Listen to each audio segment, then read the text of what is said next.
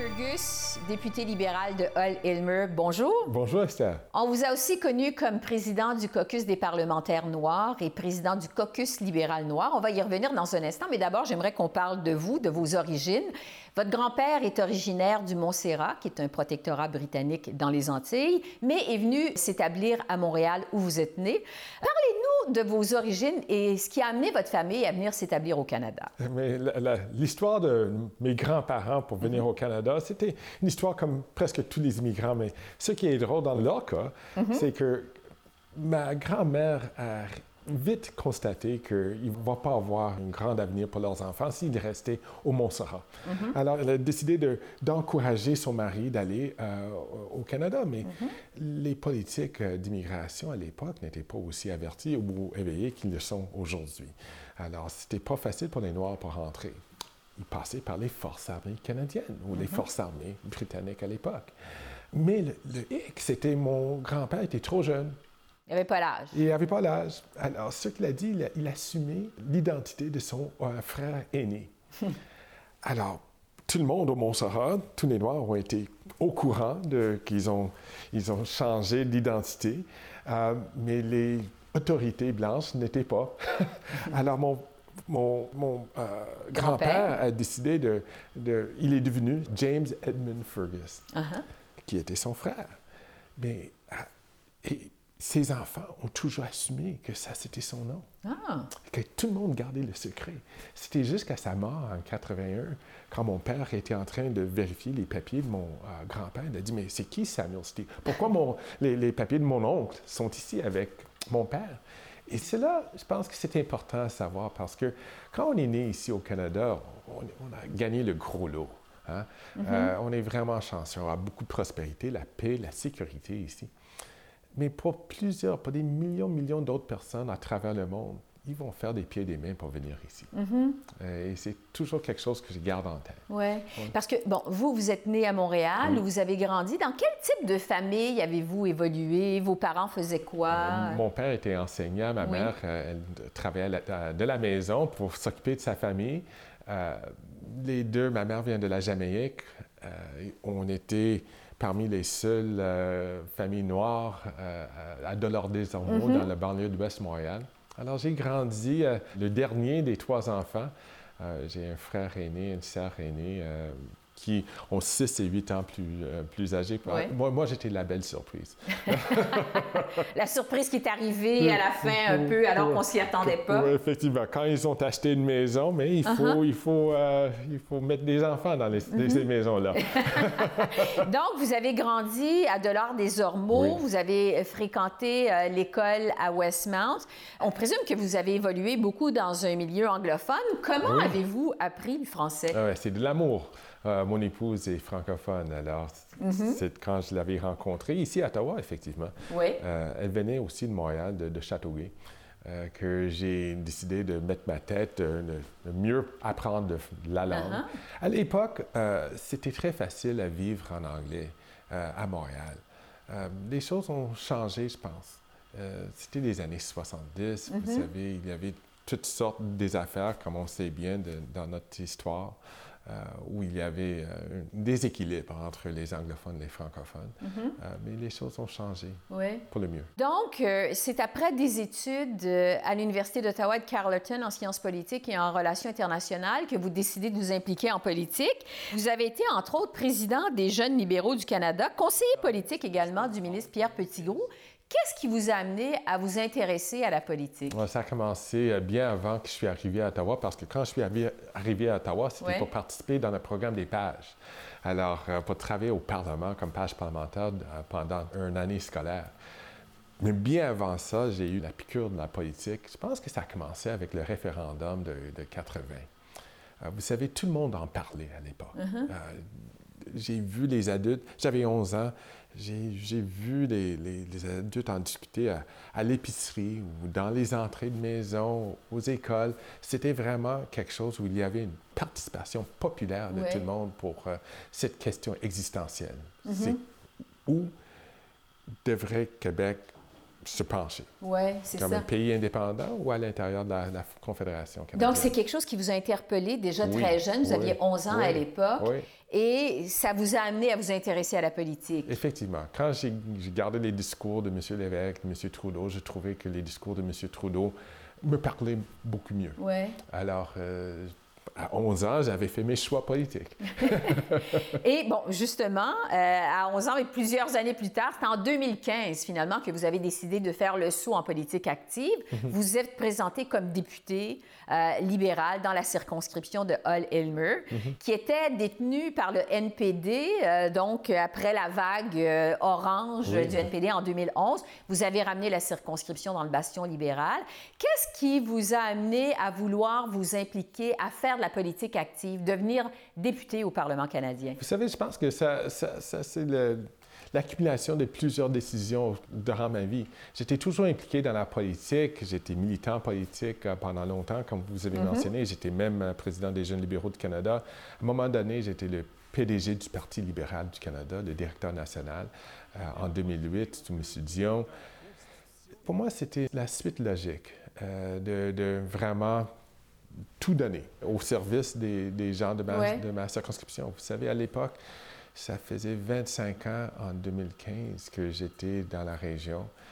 Mes enfants sont nés ici, ils ont grandi ici. Euh, c'était le moment parfait mm-hmm. euh, pour moi. Donc, le sens du devoir civique, finalement. Oui, effectivement. L'enjeu principal, c'était l'environnement pour moi. Mm-hmm. on, fait face à une crise euh, climatique qui dans ma tête, en, 2015, j'ai dit, mais dans 15 ans, il faut que nous soyons prêts à travailler mm-hmm. ensemble. Mais pour s'y faire, il faut qu'il y ait, il faut qu'il y ait une cohérence sociale. Donc, à l'origine, c'est la cause de l'environnement qui vous a amené en politique active. Après votre élection, donc en 2015, vous en êtes venu à vous impliquer auprès du caucus des parlementaires noirs mhm. et du caucus libéral noir. Racontez-nous dans quelles circonstances vous en êtes venu à vouloir représenter donc les sénateurs, les parlementaires, le personnel politique noir à Ottawa. Mais c'était par hasard. C'est la soirée de l'élection. Je ne suis pas une vedette. Alors, la soirée de l'élection, quand mon visage apparut à, l'écran pendant trois secondes, Oliver Greg Fergus, élu. Uh-huh. Et c'est tout. Mais le lendemain, j'ai commencé à recevoir des appels, non seulement des gens de Hollermer, ça c'était normal. J'ai reçu des appels des gens de l'Atlantique, de l'Ouest canadien, de l'Ontario en disant Hey, je t'ai vu là, et puis tu as la même couleur de peau que moi. Mes enfants ont, remarqué ça. C'est quelque chose, bravo, félicitations, vous nous faites fiers. j'ai pensé que c'était un peu bizarre de recevoir tant d'appels. La première occasion que j'ai eue pour discuter avec les quatre autres députés noirs euh, qui ont été élus en 2015, qui était un nombre record à l'époque, mm-hmm. euh, ils ont eu tous la même expérience. Alors on a dit, mais peut-être il y a quelque chose qu'on devrait faire. Uh-huh. Et c'est de là qu'on avait commencé, on a fondé le, caucus parlementaire des Noirs. Ça m'amène à vous parler d'un épisode qu'on devine difficile pour vous. Mm-hmm. Euh, à l'élection de 2019, votre chef, M. Mhm. Trudeau, a été plongé dans une controverse mhm. pour s'être livré à du brownface et du blackface 20 ans plus tôt. On raconte que, avant même que ça sorte, les images sortent dans les médias, M. Trudeau vous a appelé. Oui. Il m'a appelé euh, le jour même en disant que euh, il y avait ces images-là qui vont sortir bientôt. Euh, il cherchait mes conseils. Euh, je ne vais pas dévoiler euh, mm-hmm. cette conversation-là, mais on a eu une belle discussion. Et euh, à la fin de la... Vous savez, j'avais fait une réflexion. Et j'ai dit, j'ai réfléchi à tout ça. J'ai dit, mais le monsieur Trudeau que je connais m'a donné aucune impression qu'il tenait des, pensées racistes. Mm-hmm. L'intolérance ne faisait pas partie de son vocabulaire. Mm-hmm. Et à l'époque, je l'avais connu pendant huit ans déjà. Quand vous avez eu ce coup de fil-là, quand même, comment avez-vous ah, réagi? Ah, oui, c'était dur. C'était dur. Euh, assurément, c'était comme... J'aurais préféré que ça n'aurait pas eu lieu, mais mm-hmm. voilà, que voulez-vous? On imagine des euh, moments difficiles, effectivement. Et... on sait que, bon, en pleine campagne électorale, donc il y a cette controverse. Et vous, Greg Fergus, Vous allez publiquement défendre M. Trudeau. Vous racontez que, bon, les gens de la communauté noire vont lui pardonner parce qu'il a fait beaucoup euh, pour les membres de la communauté, parce qu'il a toujours lutté. Il a lutté pendant euh, plusieurs années contre la discrimination raciale. Et ça, c'est une des raisons pour laquelle je l'ai défendu, parce qu'il y avait un bon bilan auprès de la communauté noire. I don't believe that anybody, that anybody has ever lived their lives without making an error. Je me souviens quand j'avais fait mes, mes, efforts de lobbying avec le caucus pour tout d'abord de parler du racisme anti-noir. Pas juste du racisme tout court, mais du racisme anti-noir. L'importance d'avoir des données désagrégées. L'importance de commencer à répondre aux besoins euh, criants pour euh, la santé mentale des Noirs à cause du racisme. Euh, il était là.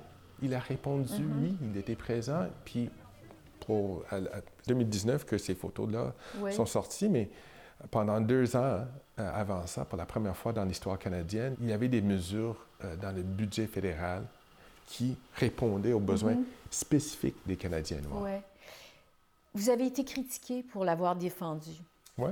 Comment avez-vous vécu cet épisode? Oh, ben, c'est correct, les gens vont, vont, me critiquer, mais quand, vous savez, euh, Esther, en étant membre d'une minorité, Mm-hmm. on n'a pas le, ce privilège où est-ce qu'on peut demander de tout avoir et si on ne reçoit pas tout ce qu'on qu'on demande, qu'on va retirer nos billes puis on va partir. Vous savez, ça ne fonctionne pas de cette façon-là. Il faut toujours chercher des gains. Des gains et des gains et des gains. Pour faire du progrès. Et puis peut-être la prochaine génération va encore faire encore davantage des gains. Vous êtes un pragmatique, vous? Ben, ben, ma vie et mes expériences m'a forcé de l'être. On peut demander ou on peut euh, politiquement, euh, il faut critiquer tout le monde qui ont fait de n'importe quoi quand ils étaient jeunes. Moi, je dis, mais ça, ça c'est pas pratique, ça. il, il, faut être réaliste. Ouais. Il faut saisir des gains où est-ce qu'on peut les saisir. Et ça, c'est notre vie quand on fait partie d'une minorité. Un autre épisode qu'on devine difficile pour vous, c'est au moment du blocus des camionneurs à Ottawa l'hiver dernier, alors que des manifestants ont brandi le drapeau confédéré. 188 ans après euh, l'abolition de l'esclavage au Canada. Drapeau confédéré, évidemment, qui est un symbole du racisme, de l'esclavage aux États-Unis. Donc, le drapeau confédéré dans l'enceinte du Parlement, dans l'enceinte de votre lieu de travail, dans l'enceinte de la démocratie canadienne. Comment avez-vous réagi? J'étais choqué, euh, effectivement. Euh, comment est-ce qu'on peut euh, brandir ce symbole-là au cœur même de notre démocratie canadienne? Ce symbole-là, ce drapeau-là représentait des États qui voulaient préserver l'esclavagisme aux États-Unis. Et puis, quand j'ai entendu des gens dans les médias qui disaient Ah, ben vous savez, c'était une minorité des personnes, et puis c'est vrai, c'était une minorité de personnes. Mais ils ont dit, mais c'est pas, un, ils ne représentent pas l'esclavagisme, c'est un, un, symbole de, de, de rébellion. Puis j'ai dit, non, mais non, c'est pas ça. Vous savez, quand moi je vois ce drapeau-là, je me pose la question, mm -hmm. que pensez-vous de moi? Et que pensez-vous de mon statut? Et c'était important de, de, mettre les choses au, au clair, mm -hmm. euh, de, de, remettre les, horloges à l'heure euh, pour euh, exprimer très directement ce que ce drapeau représente, ce que le drapeau euh, des nazis représente aussi. Ouais. Ces deux symboles-là sont des mm -hmm. symboles de la haine. Point. Et euh, il faut qu'on... Ça n'a pas leur place euh, au Parlement canadien. D'ailleurs, ça vous a amené à faire un, une allocution, je dirais, qui était très sentie à la Chambre des communes le 1er février dernier, où vous avez dit euh, pour certaines personnes, ça montre que je ne suis pas égal, je ne devrais pas être libre. Let's not mince words. The Confederate flag is a symbol for slavery. Whips deformed black bodies, forced labor, mangled limbs. Torture almost always preceded lynchings. Intellectually, I know that very, very few people today would support what the Confederate flag represented. Visiblement, les parlementaires ont été très réceptifs, ont été très touchés par vos paroles. Qu'est-ce que vous gardez de ça aujourd'hui? Je suis très reconnaissant envers mes collègues parlementaires et aussi vers les Canadiens, les gens à travers le monde qui ont exprimé leur appui pour euh, ces sentiments-là. Je n'attendais pas que ça, ça devenait viral. Euh, C'était juste, je voulais remettre les horloges à l'heure. Je voulais juste dire des choses simplement, limpidement, que ce convoi-là, cette occupation, n'était pas aussi anodine que les gens prétendaient. Euh, pour les gens qui font partie des minorités, euh, c'était choquant, c'était apeurant. Et puis, il faut le dire. Malgré ça, vous, Greg Fergus, vous êtes reconnu pour votre calme, votre personnalité sereine. On vous voit aux communes avec votre sourire euh, spontané. Est-ce qu'il y a des choses qui vous touchent, vous dérangent Mais dans votre travail? Oui, euh, ce qui me dérange un petit peu, c'est quand on fait du progrès, il faut toujours continuer à faire du progrès. Il faut répéter les mêmes arguments. L'été de 2020, c'était un été charnière pour tout le monde, avec la mort de George Floyd. Et les gens ont été très réceptifs à apporter des modifications à la façon dont ils travaillent pour chercher plus de diversité. Euh, la chose qui, qui me fatigue un petit peu, c'est de toujours répéter les mêmes arguments, euh, même deux ans par après, euh, après cette, période-là, cet épisode. J'aimerais que les gens, comme une fois pour toutes, Passez à autre chose. mais, mais pas passer à autre chose, mais assument que ces, ces souhaits, ces vœux qu'ils ont exprimés là font partie de, de leur quotidien. Et puis, ils vont chercher du changement. Et c'est ça qui est, c'est difficile quelquefois quand on trouve que on a fait du progrès, mais quelquefois, on Ouais. fait quelques pas en arrière aussi. Parlons du progrès, justement, parce que, bon, récemment, vous avez quitté vos fonctions de président du caucus des parlementaires noirs et caucus libéral noir. Vous avez été là pendant six ans. De quoi êtes-vous le plus fier? Parce qu'on sait que, bon, ces caucus-là influencent plusieurs politiques gouvernementales. De quoi êtes-vous le plus fier? Juste le fait que les gens ont comme on a exposé les préjugés inconscients. Et puis les gens ont- m'ont dit, et, et puis je trouve qu'ils ont- ils sont en train de faire ça dans leurs actions. Ils disent, je me suis jamais conscientisé que telle et telle affaire était un problème. Maintenant, je suis un peu plus averti. Ça, c'est, euh, je suis très fier. Ouais. Écoute, en tant que président du caucus des parlementaires noirs, il y a plusieurs choses. Je peux parler de- de- d'avoir la première femme Oui. sur un billet canadien, soit une femme noire. euh, Viola Desmond. Viola- Desmond. Le fait qu'on avait, euh, à travers le gouvernement, exécuté une analyse des données pour avoir des données désagrégées. Ça, c'est très important. Ça va être le cadeau qui va être toujours donnant parce que euh, ça nous force d'examiner pourquoi est-ce qu'on est rendu à ce point-ci. Vous parlez de Viola Desmond. Bon, c'est la première Canadienne, première afro canadienne Ouais. à avoir, euh, bon, apparaître sur un billet de banque Oui. au pays. Euh, on sait qu'elle a lutté contre la discrimination raciale. Bon, on imagine évidemment, c'est fort en symbole de l'avoir euh, sur un billet de banque. Oui. Est-ce que vous, vous avez des modèles? Oui, oui, certainement, j'ai des modèles. Qui vous a inspiré? Quelle personnalité vous a inspiré en politique? Vous savez, quand j'étais jeune, j'avais deux, j'avais deux Personnages politiques qui m'ont beaucoup inspiré Mhm. à l'époque. C'était, et vous croyez-le ou non, c'était René Lévesque et Pierre Trudeau. C'était deux hommes très, très passionnés, mais ils avaient deux approches complètement différentes. Uh-huh. Euh, René Lévesque, ses, ses discours enflammés, passionnés, c'était très attrayant. Mais je trouvais que sur le fond, les discours de Pierre Trudeau aussi euh, me, me- me parlaient beaucoup plus. Canada must be one. Canada must be progressive. And Canada must be a just society. Il y a des gens comme certainement euh, Martin Luther King, euh, qui était un homme euh, encore une fois passionné, un homme qui vivait ses valeurs de changement social, mais par des moyens de, la résistance paisible.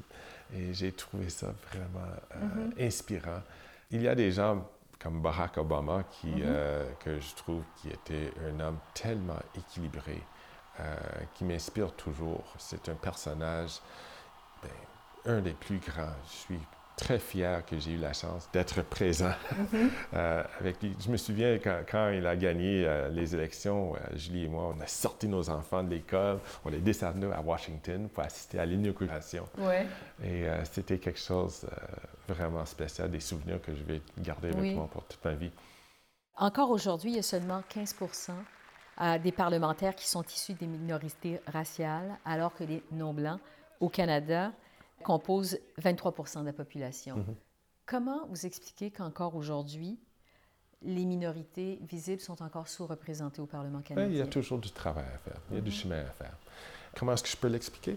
Il y a plusieurs raisons. On peut dire, est-ce que c'est une question des investisseurs? Est-ce que c'est une question des réseautages pour avoir mhm. accès à l'argent pour financer des campagnes? Il y a plusieurs questions. Mais une chose que je, je suis fier de dire, ce n'est pas parce que les Canadiens sont réfractaires à élire des gens issus des minorités visibles. Mhm. Si cela était le cas, moi, je ne serais jamais député de Hallermer. Les gens n'ont euh, pas regardé la peau, ils ont examiné mes idées. Mhm. Ils m'ont donné la chance. Et la première fois, c'était certainement, c'était la campagne nationale, c'était M. Trudeau qui m'a fait gagner les élections. 100 euh, Mais les deux autres élections depuis ce temps-là, mhm. ils m'ont, euh, je pense qu'ils ont fait une évaluation, puis ils, sont satisfaits jusqu'à date euh, de mon travail. Vous êtes secrétaire parlementaire du premier ministre Trudeau. Mhm. Vous œuvrez dans deux dossiers, bon, le futur des nouvelles technologies et des changements climatiques. Mhm. Est-ce que vous diriez qu'au Canada, on voit l'urgence d'agir en matière de changement climatique?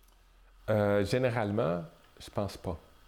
Euh, généralement, je pense que les Canadiens doivent être vraiment conscients qu'on est, on est maintenant, à l'heure actuelle, euh, nous, sommes dans cette crise climatique mm-hmm. et que les, actions qu'on va prendre aujourd'hui vont avoir leur effet, pas demain, mais dans une dizaine d'années, dans une vingtaine d'années. Mais est-ce que vous pensez que votre gouvernement est conscient? Oui, je suis convaincu que mon gouvernement est conscient, mais comme dans la population générale, je pense qu'il y a des choses encore qu'on peut faire comme, comme individu. Mm-hmm. Puis aussi, juste être conscient que peut-être il faut modifier la façon dont on fait des choses. Mm-hmm. Par exemple, le transport en commun. On peut toujours fréquenter les, le transport en commun beaucoup plus le gaspillage. Mm-hmm. Il faut qu'on réduise ça. Euh, il y a tellement de choses qu'on peut faire. Je vais vous parler d'avenir parce que, bon, vous en êtes à votre troisième élection et vous êtes encore jeune, euh, même pas la mi-cinquantaine. Quand. Euh, vous êtes très gentil de, considérer ça jeune. Ah, merci beaucoup. Non, non, c'est sûr, c'est jeune. C'est sûr, c'est jeune. Quand vous vous projetez dans l'avenir, dans 3, 4, 5, 10 ans, vous vous voyez où? J'espère que ce que je vais faire va être utile. Euh, je veux avoir une certaine influence pour euh, de faire mon mieux pour contribuer à notre société. Est-ce que vous voyez faire encore de la politique? Ça se peut. J'adore la politique. Oui. Vous savez, euh, depuis un an, je, commence à penser à ma retraite. de, il faut quitter. Nous sommes toujours ici mm-hmm. en tant que politiciens. On est ici temporairement, sur un certain mm-hmm. laps de temps, puis il faut partir. Soit par notre, par notre accord ou avec, le choix, des, choix des, électeurs. Exactement. Et ça va me manquer. Mm-hmm. Ça, c'est certain. Oui. Mais jusqu'à date, je ne peux pas penser à quelque chose que d'autre que j'aimerais faire. Vous êtes un Québécois à part entière. Vous êtes visiblement fier d'être Québécois. Est-ce que vous pourriez faire un saut sur la scène politique provinciale, siéger à l'Assemblée nationale du Québec? Je doute que non. Probablement que non. Écoute, c'est la, politique fédérale qui mm-hmm. m'intéresse beaucoup. Oui, c'est ça, je comprends. Euh, et c'est simplement ça. Je ne suis pas un politicien juste pour occuper un, siège. Je veux vraiment accomplir des choses. Mm-hmm. Et je suis en train de faire ça à, Ottawa, puis j'aime bien ça. À Ottawa, c'est le fédéral que j'ai milité depuis bas âge. Ouais. Alors, euh, je pense que j'aimerais continuer si- et seulement si les électeurs de Hollerman aimeraient me garder. Euh, en terminant, euh, vous êtes euh, un modèle, vous êtes une inspiration, vous êtes une personnalité qui inspire beaucoup. À un jeune qui veut se lancer en politique et qui hésite, quel conseil vous lui donnez? N'ayez pas peur. Simplement ça. N'ayez pas peur. Osez. Pourquoi pas? Foncez. Foncez. Euh, C'est. Écoutez, je suis un peu mal à l'aise quand vous dites que je suis modèle, parce que je connais mes faiblesses. J'en ai beaucoup. Mais si les gens sont prêts à, à accepter le fait que, euh, en dépit de nos faiblesses, on peut accomplir des choses, là, si ça c'est de l'inspiration, moi je serais fier d'être euh, une inspiration pour quelqu'un d'autre. Parce que moi, je suis convaincu que si moi je peux faire de la politique, n'importe quelle autre personne peut faire de la, de la politique aussi. Et ça, c'est le message que j'aimerais vraiment donner aux gens. L'agence humaine, cette capacité de changer des choses, sont toujours à la portée de leurs mains. C'est. Je veux que les gens ne soient pas cyniques. Le cynisme, c'est un, un luxe que on ne peut pas, c'est pas abordable. Si vous voyez quelque chose que vous n'aimez pas, impliquez-vous. Et Si. Échangez-le. On peut le faire. La politique, c'est pas une affaire des riches, c'est pas une affaire des gens, euh, des extraterrestres. Ce sont des humains, avec toutes leurs forces et toutes leurs faiblesses. Et on peut faire des choses ensemble. Greg Fergus, je rappelle que vous êtes député libéral de Hull-Elmer. Merci beaucoup. On va continuer de vous suivre. Merci. Merci, Esther.